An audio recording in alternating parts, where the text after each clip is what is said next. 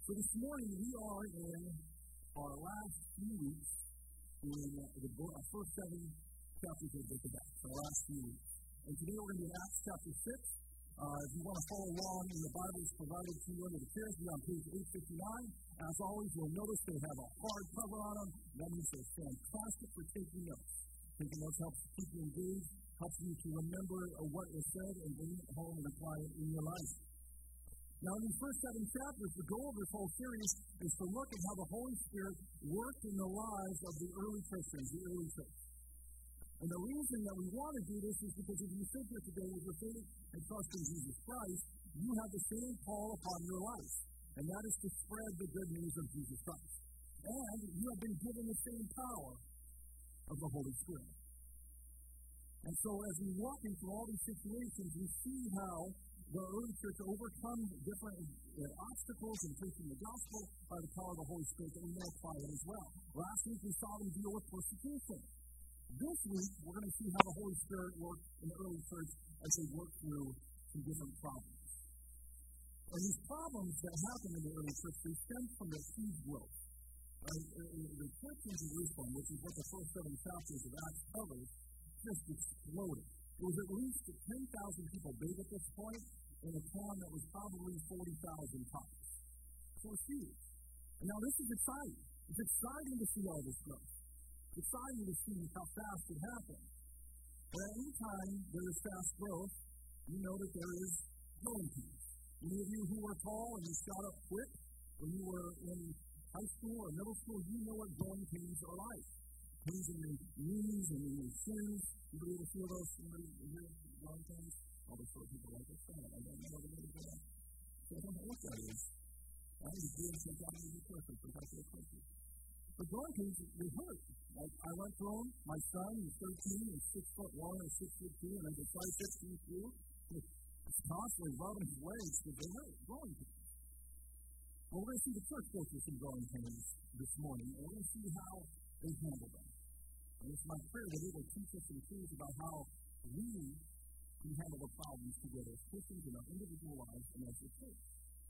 And we need to learn these truths because it's a truth that we all face problems, amen? Right? And when we face these problems, if we don't handle them correctly, it will give the devil an opportunity to get his foothold into the church. I've always told you from the moment I got here, the greatest threat to the gospel is the church. It is disunity in the church, division in the church. But when we can learn to tackle problems together, we defeat Satan. We defeat the devil, we don't let him get a foothold, and the glory of God is spread. And so that is my hope of what will come today. Now, as we enter chapter 6, verse 1, we're going to get a glimpse at what kind of growing pains they were facing. It says, Now in these days, when the disciples were increasing in number, a complaint by the Hellenists rose against the Hebrews, because their widows were being neglected in the daily distribution. The Hellenists doesn't mean you're like some Greek that supported hell, right? It's just a, a, word that comes from the Greek. Okay, the, the, the, the things are going after the widows, and they're noticing that their widows aren't getting the boxes of gloves like the Hebrew women. Uh, now, for some context, care of the widows, uh, older widows who could not work, with a, a heavy position in Jewish society, and is also considered a responsibility of the. Right, uh, just remind us back as well, opportunity that burial widows was a tradition in the Jewish society, not just commanded by the Bible, and it was considered a responsibility of the church in the New Testament. Right? So at some point, when this was happening in the Hellenists, they noticed that their widows were getting upset. And they seemed to be blaming the Hebrews for this. Now, this could have just been an oversight because the Hellenists were a minority, and it's easy to overlook a minority in any situation. But it's also possible that some of the prejudices that predated Christianity were rising up in the church. So you had the Hebrews in the church who spoke Hebrew or Aramaic, which uh, for simple terms is a type of Hebrew. They, they attended the Hebrew-speaking synagogues and, and they read the Hebrew scriptures. And now the Hellenists, so they, they spoke Greek and they attended Greek-speaking synagogues and they read the Septuagint, which was like a Greek version of the Hebrew scriptures. And so there's these cultural differences between these two groups, even though there's only one faith. And we know that anytime there's cultural differences, it leaves room for division if people are not careful. And so it's not a far trip in the Hellenist mind that these Hebrews were leaving their widows out on purpose, or they just weren't caring. And so the church had on its hands a potentially very divisive situation. A lot of room for Satan to get in the middle here. Now, let me ask you this morning does it surprise you at all that the New Testament church had a problem as severe as this? Because when I grew up, like studying the Bible and Bible college, you always felt like you were idolizing the New Testament church. You hear pastors preach this, professors say this, that if only we could get back to being like the New Testament church, oh, then we would have it right. We would. But the New Testament church was not perfect. They had problems just like we do today. You had the, the Galatians who, who were leading the grace of God for, for old school legalism. You, had the uh, Ephesians who quickly lost their first love, uh, first love in Christ. You had the Laodiceans who, who God to spit out because they were lukewarm in their faith. And then the Corinthians. My Lord, the Corinthians, we could spend the whole year talking about how screwed up they were as a church. The church is not perfect. And this is my point. It was not perfect then, it's not perfect now. There is no perfect church. There's no perfect church. There's never been a perfect church. There never will be a perfect church. At least not this side of heaven. And when you think about it, it makes sense. Because churches are filled with human beings. And human beings are sinful, and we are flawed, and, and we are fallen. And so churches are going to have problems as our anxieties come out, as our anger comes out, uh, as our hurts come out, as our selfishness comes out, churches are going to have problems. And sometimes it's not even someone's sin, it's just because we're human and we miss stuff. We just miss things and problems arise. So it's never be surprised that churches have problems. Every church has problems. Some people, some of you are new here, and you love this church. And I love that you love this church, and you don't see any problems here. But you might be surprised that if you went back reading the church history many minutes and you went back to like the mid 90s, it literally read like a soap opera, like a reality TV show of what the problems this church is going through. Any church that's been alive long enough, they've gone some stuff because they have people in it. And anytime there's people, And I And I, wanted to hit this because it is so easy for us in, in, in, our American culture where it feels like we literally have a church, and sometimes we have a church on every corner. I was in a church, a town of 15,000 people. There were 25 churches. Had one step line, 25 churches. It was amazing. In fact, it used to hold the, the, the Guinness World Record or something, which I did not even know was a thing, for the, for the town with the most churches and most bars. Which is like ratio, which is like a weird thing. Who would ever think that? Anyway, that's my point. Yeah, because we live in this society, it can be so easy that every time we're in the church and we face a problem, well, our first instinct can be like, oh, let's go check out another church. Let's go check out another church. I mean, how many of us church after church after church because there's problem after problem after problem? There is no perfect church. In fact, there's this famous quote that says, if you ever find a perfect church, don't join it because you'll ruin it. Yeah. And I'll say it again. Every church has its problems. The only difference is how churches deal with their problems. And this is the one thing I do appreciate about the church here in Jerusalem, is the way that they deal with problems. And if we're going to be the kind of church of life, because right now we don't have any serious problems, or I mean, or, or we do, I don't know about it. But one day, is that my, am I double like that? There we go. All right. Wait, am I back? Now I don't know what to do. It's like our girl, my other one came back. See, we have a problem. And I don't have Tim to tell me what to do. Oh, I'll just stay with this one. All right. So if we're going to be the kind of church to make the same impact as the New Testament church, we need to know how to deal with the problems that come away. So we're going to look at that. We're see some of the things that we can pull out of how we respond to this problem. So in verse 2, we see the 12, meaning the apostles, they summoned the full number of disciples and they said, It's not right that we should give up preaching the word of God to serve tables. Therefore, brothers, pick out from among you seven men of good repute, full of the Spirit and of wisdom, whom we will appoint to this duty. But we will devote ourselves to prayer and to the ministry of the word. See, the apostles, they actually see this as a problem. But there's something very important here in how they approach this, and it's easy just to read over it, but it's very so critical to our lives and how we deal with problems. They say, look, we need to solve this problem, but it would be a mistake for us to do it ourselves. He actually said it's, it's not right that we should give up preaching the Word of God to serve tables. Now, when we think of serving God and serving tables, we're thinking of like a waiter in a restaurant, right? But the, the Greek here, diakoneo, it has like this dual meaning. It means to like serve someone food who is in need, but also to distribute money, like a bank. Uh, and so they're saying, look, we got to stop this problem, but we need a us to, to hand out money and to hand out food to those who are in need. Because it would take us away from our job. Now, what was their job? To pray and to preach the gospel of Jesus Christ. And right here, this is the critical thing that I think we can miss if we don't start to pay attention to it. When we are facing problems as a church and as individuals, that we don't let problems distract us from our priorities. It would have been so easy for the apostles to rush out there and start serving the food because they, they felt a sense of urgency and they, they felt guilty for this happening that they said, no, we're not going to let this problem distract us from our priority.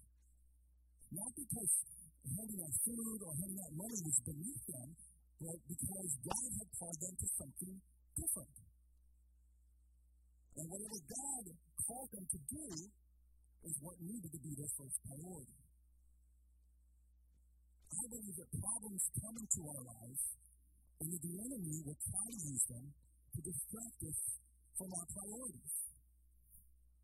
And there's so many ways to surprise in the church and in our lives. I was thinking, even this week, a couple days ago, I was talking to this couple who was facing financial problems. And, and, um, instead of really examining their budget and seeing how they're spending, they just they went out and got more, more jobs, for both of them.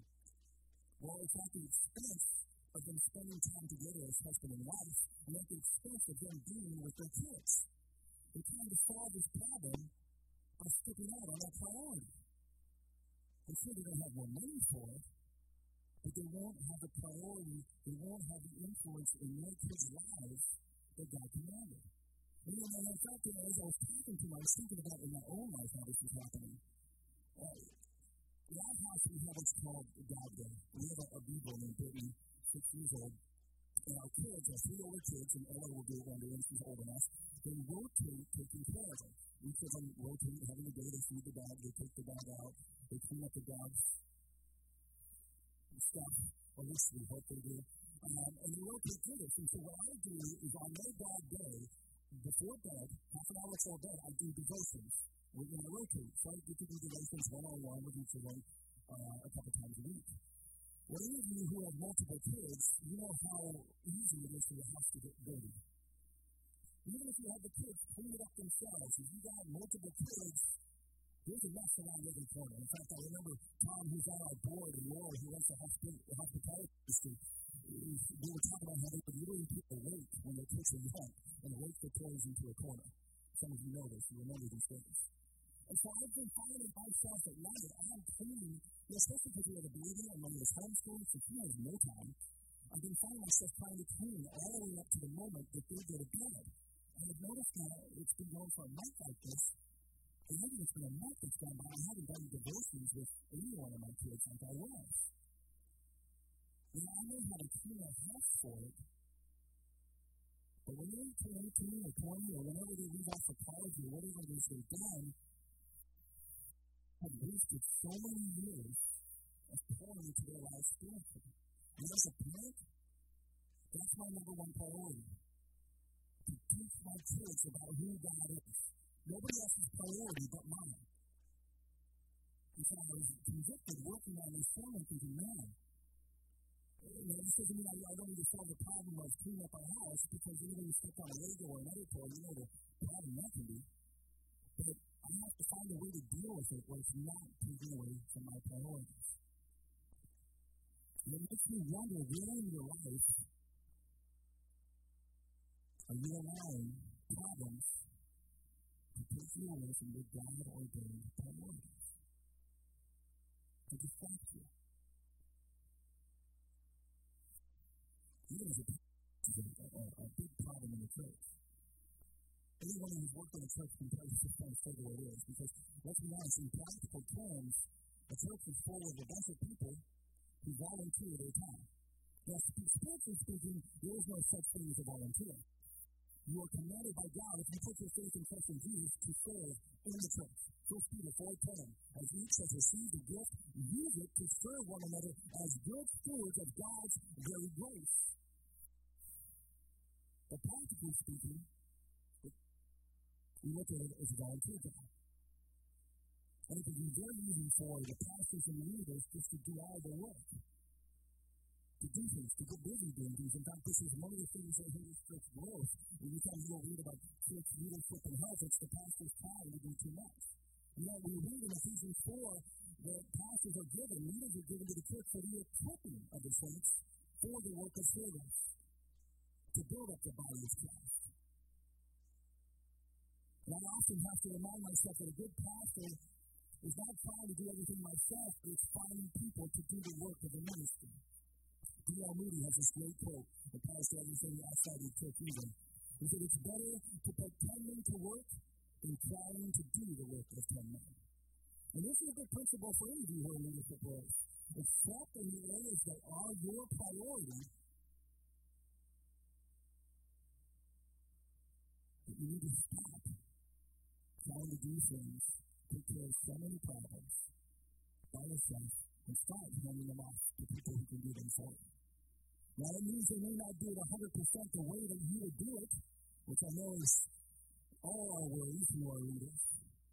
But the church, your life, your business will benefit as you hand things off. And this also goes for people that are not in leadership. Because we all have people or another who are trying to do too much.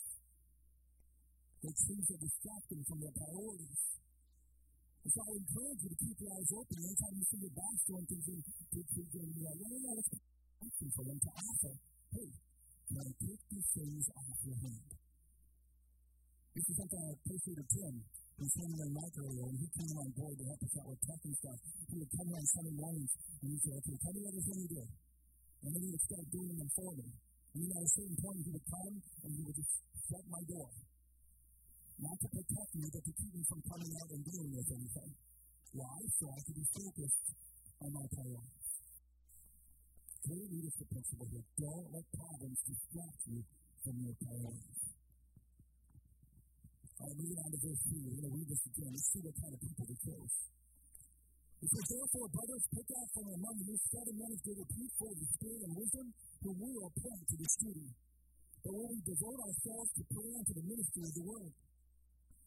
And what they said pleased the whole gathering.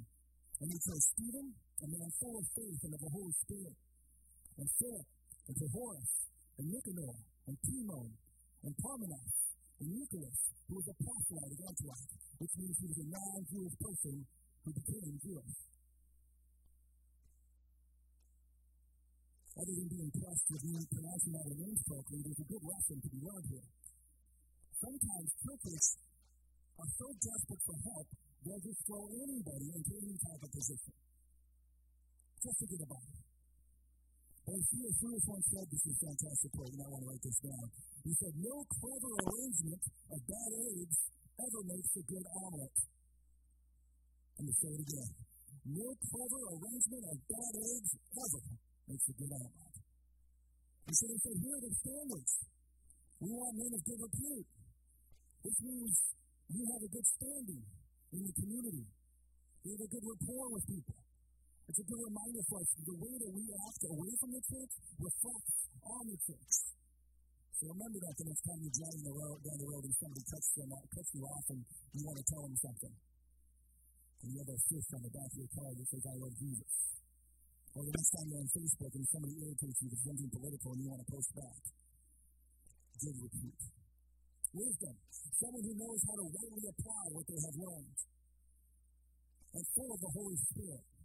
What does it mean to be full of the Holy Spirit? Sometimes we think of Pentecostal services, someone like speaking in tongues and dancing around with a tambourine and a horn. That's not what full of the Spirit is. Galatians 5 tells us that the fruit of the Spirit is love, joy, peace, patience, goodness, faithfulness, gentleness, and self-control. And goes on to say that those who belong to Christ Jesus have been crucified with the flesh and its passions, passions and desires. So in other words, somebody who's full of the Spirit reads the Word of God and does their best to follow God. They won't always get it perfect, but it's their heart's desire. Are you someone who's full of the Spirit this morning? And this is why this church, we're never going to just fill holes to fill them. We have standards for all the positions that we have. And we're not going to race to fill a position just to fill it. Because that can do more damage to the church than good. All right, now let's see what's the result. They're focused on their priorities. They're picking the right people the right way. Verse 6. And he says, These they set before them before the apostles, and then they prayed and laid their hands on them. And then look at this. The word of God continued to increase, and the number of disciples multiplied greatly in Jerusalem. And a great many of priests became obedient to the faith. Know, just teaches me about problems. I've never really thought that I can remember. I never thought about this truth until this week when I was reading this and the Holy Spirit just said, boom. And this can be applied to problems in all areas of our lives. It changes, it changes how we approach problems. It changes our attitude, our, our emotions completely if, if we got this in our life. The problems in the end are opportunities. They're opportunities. And then this is this is earth shattering for me. Because if you're like me, I often think of problems as problems. Right? They're problems. Nobody likes problems. We get them all the time, but we don't like them. Nobody wishes for them. But what if we learn to look at problems as opportunities? And we look at this situation. Before this became a problem for the apostles, there was discontent, there was people getting left out of what they needed. There was division. And I'm sure the apostles did not enjoy having another problem. As leaders, we're always dealing with problems. As one, as one guy said, the problem with being a leader is if you don't know if people are following you or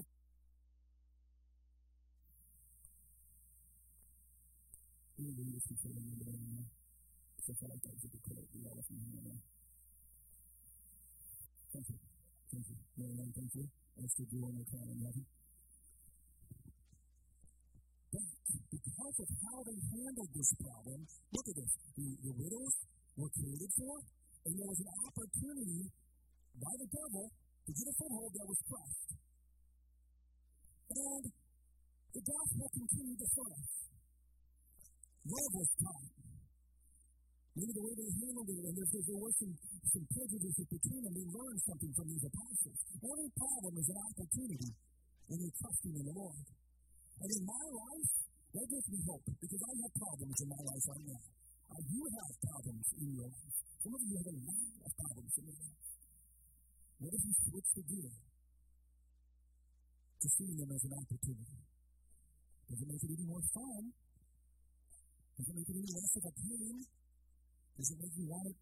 You, know, you, you, you don't want it to go away in life. But what if you find there's an opportunity for God to do something? What problems in your life do you need to start looking at as opportunities?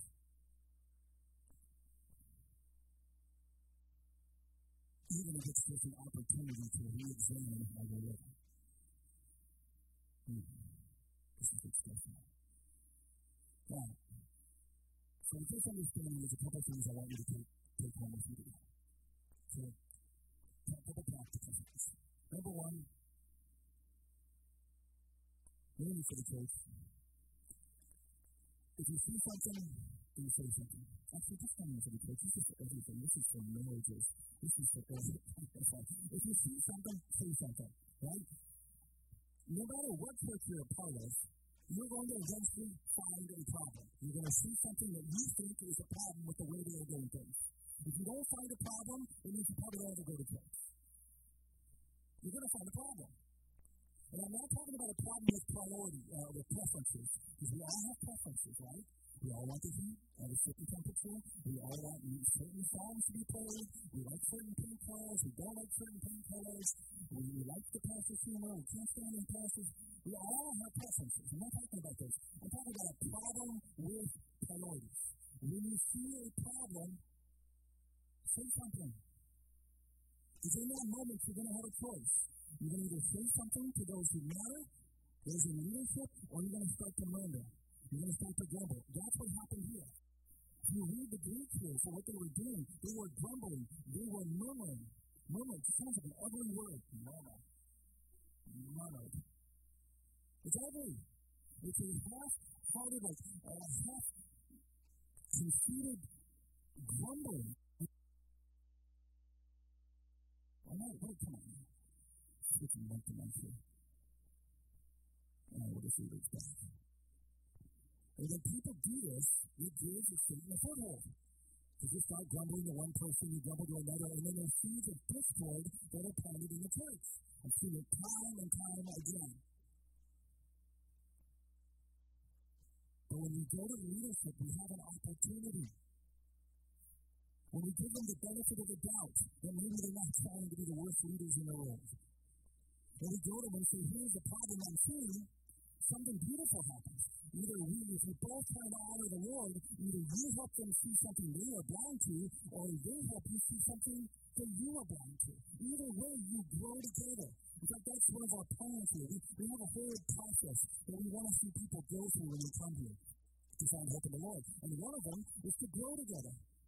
And the only way that we grow together in our maturity of God is when we work on things together. And you can apply this in church. You can apply this in your marriages.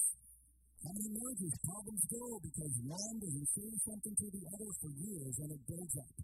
You know this in our family, it applies to really every relationship that we have. When we speak about problems we see, it creates an opportunity for God to be glorified as both parties look to Him. Where's your problem right now and you need to say something? You have the courage to do so. You love and gentleness. You know that. The second thing I want you to do, and this is the reason for the blue sheets I gave you, is I want you to step up and serve. If Echo Lake is your home church, if your faith is in Jesus Christ as your Lord and Savior, God has a job for you to do. Not tomorrow, not next week, not a year. No. As each has received a gift, use it to serve one another as good stewards of God's very gift. There are far too many Christians that are just sitting by while the job that God has for them is not getting done. I mean, imagine if no one stepped up to serve these widows, what would have happened? Or even if one of them stepped up, but the other six didn't. The widows would have went without there would have been division in the church. Our ability to minister to those who are in need that walk through this door is diminished when we are not doing our part. And everyone suffers for it. There's a little story I'm going to share with you, and I shared this to you before, but I'm, I'm going to do it again because it applies. There was this mouse who lived on a farm, and one day he saw the farmer and his wife opening up a package. And he was wondering what piece was going to be. Is it a monthly delivery from Hello Fresh? Fresh meal, maybe some cheese in there. But to his dismay, Amazon delivered an elite top high-end mousetrap. And so he ran to the farm to his farm friends and he said, Look, there's a mousetrap in there. I need help. The chicken clucked and scratched and raised her head in a snooty voice. Mr. Mouse, I can tell you this is not a grave concern to me. Believe me, but not to me, so I cannot be bothered. So now turn to the pig. Help me out, please. Is he clapping now? I'm so sorry, Mr. Mass sympathized the pig. But there is nothing I think that I can do about it. You can find somebody else. Then the mouse turned to a cow who replied, Wow, it was a social mouse. And the social cow said, like, Wow, a mouse shop. Is mine Gay David's? Gay Danger? No, I don't think so. He said, Cool, dude, you'll be all right. So the mouse was dejected and returned home. Very night, the trap went off. Wow. The top end, high had an alarm on it and everything. And so the wife went down there to see what happened. Unfortunately, the trap caught a snake. And the snake, in its panic, bit the wife. And so the farmer had to run his wife to the hospital. She returned home with a few days, a few days later. And what do you use to treat a fever that you still have? Chicken soup. So he started the chicken. Now, a lot of people came over to help him because he was so distraught over his wife's condition that he felt like he had to feed him. So what did he do? He started the pig. Eventually, she died anyway. To feed everybody at the funeral because she was so loved, you can probably guess he had to slaughter the cow. And now, because he had nothing left, he had to sell the farm. And the little mouse stood there, nowhere else to live, wondered what else might have happened if somebody could just help him with the trap.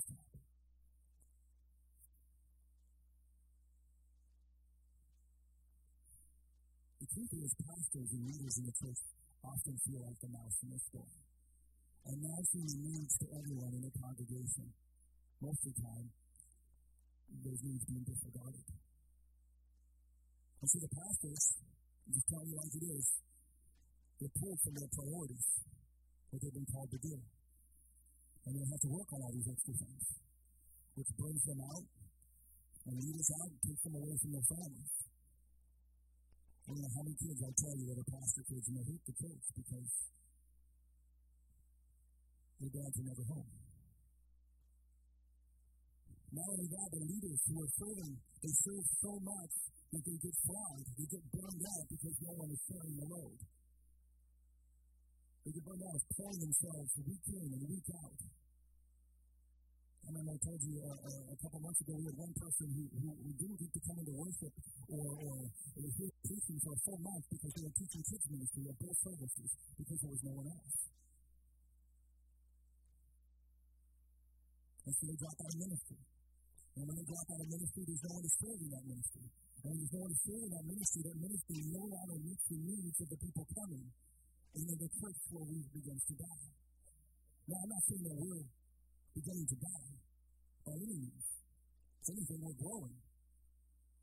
But I will say that right now, only 30% of the people who call this church home serve. 70% do not. And I'm not speaking ill of that 70% because I don't know everybody's home situation. Some people are not here because they have serious health compromises. And so they're home because of COVID. I get that. A couple moms I know are home with, you know, three to four kids under three years old. They're just trying to serve their family and keep their sanity together. But I know that a majority of the 70% could serve. They could make a difference. Now, we're not serving widows like we do. We do serve people that are in need in different ways, but the service can be applied to even the serving one another. And so that's why I handed out these little blue sheets at the beginning. If you don't take one, I got them in the back. And what I want you to do is if you're not serving, I want you to look through this and circle any ministries that you might be interested in. That's it. That's all I want you to do. Whether it's the coffee team, helping serve coffee at the coffee place next door, whether it's the baking team, you, you all you do is bake cookies for the coffee people, whether it's an usher or a greeter to help welcome new people come in and answer their questions, whether you can sing or play an instrument with the music team up here. The kids ministry has huge needs in our nursery, in our preschool, in our elementary. To record our services so they can get to everybody online and randomly meet people who are watching that have no idea. We need more sound guys. We are so blessed to this church have three sound guys. It's a thing in the gold mine. The sound guys is one of the hardest positions to find, or sound ladies. It doesn't gender specific. It's fun guys they're all guys right now. But if you enjoy music, you like to be behind the scenes. This could be a great opportunity because we have three guys, so you can actually receive extensive training in this. So normally you got to let sound guys right in, and then they, look sales stuff because it's, it's, it's work. But that was a good time. We people for slides to put the lyrics on. People to help us take pictures of events that are going on here. We need help with landscaping and building units. Or maybe your heart is set on a ministry that we don't even have going, and we need a big old space here at the bottom, and you can write it in. You never know. God might put the passion that's on your heart to say something. If this is a home church and your faith is in Christ, you are called to serve me. The church needs your skills. They need your personality. They need your passion. And so I encourage you not to do what I used to do when I would get these calls from the front and just say, I'll think about it later. But to circle some areas.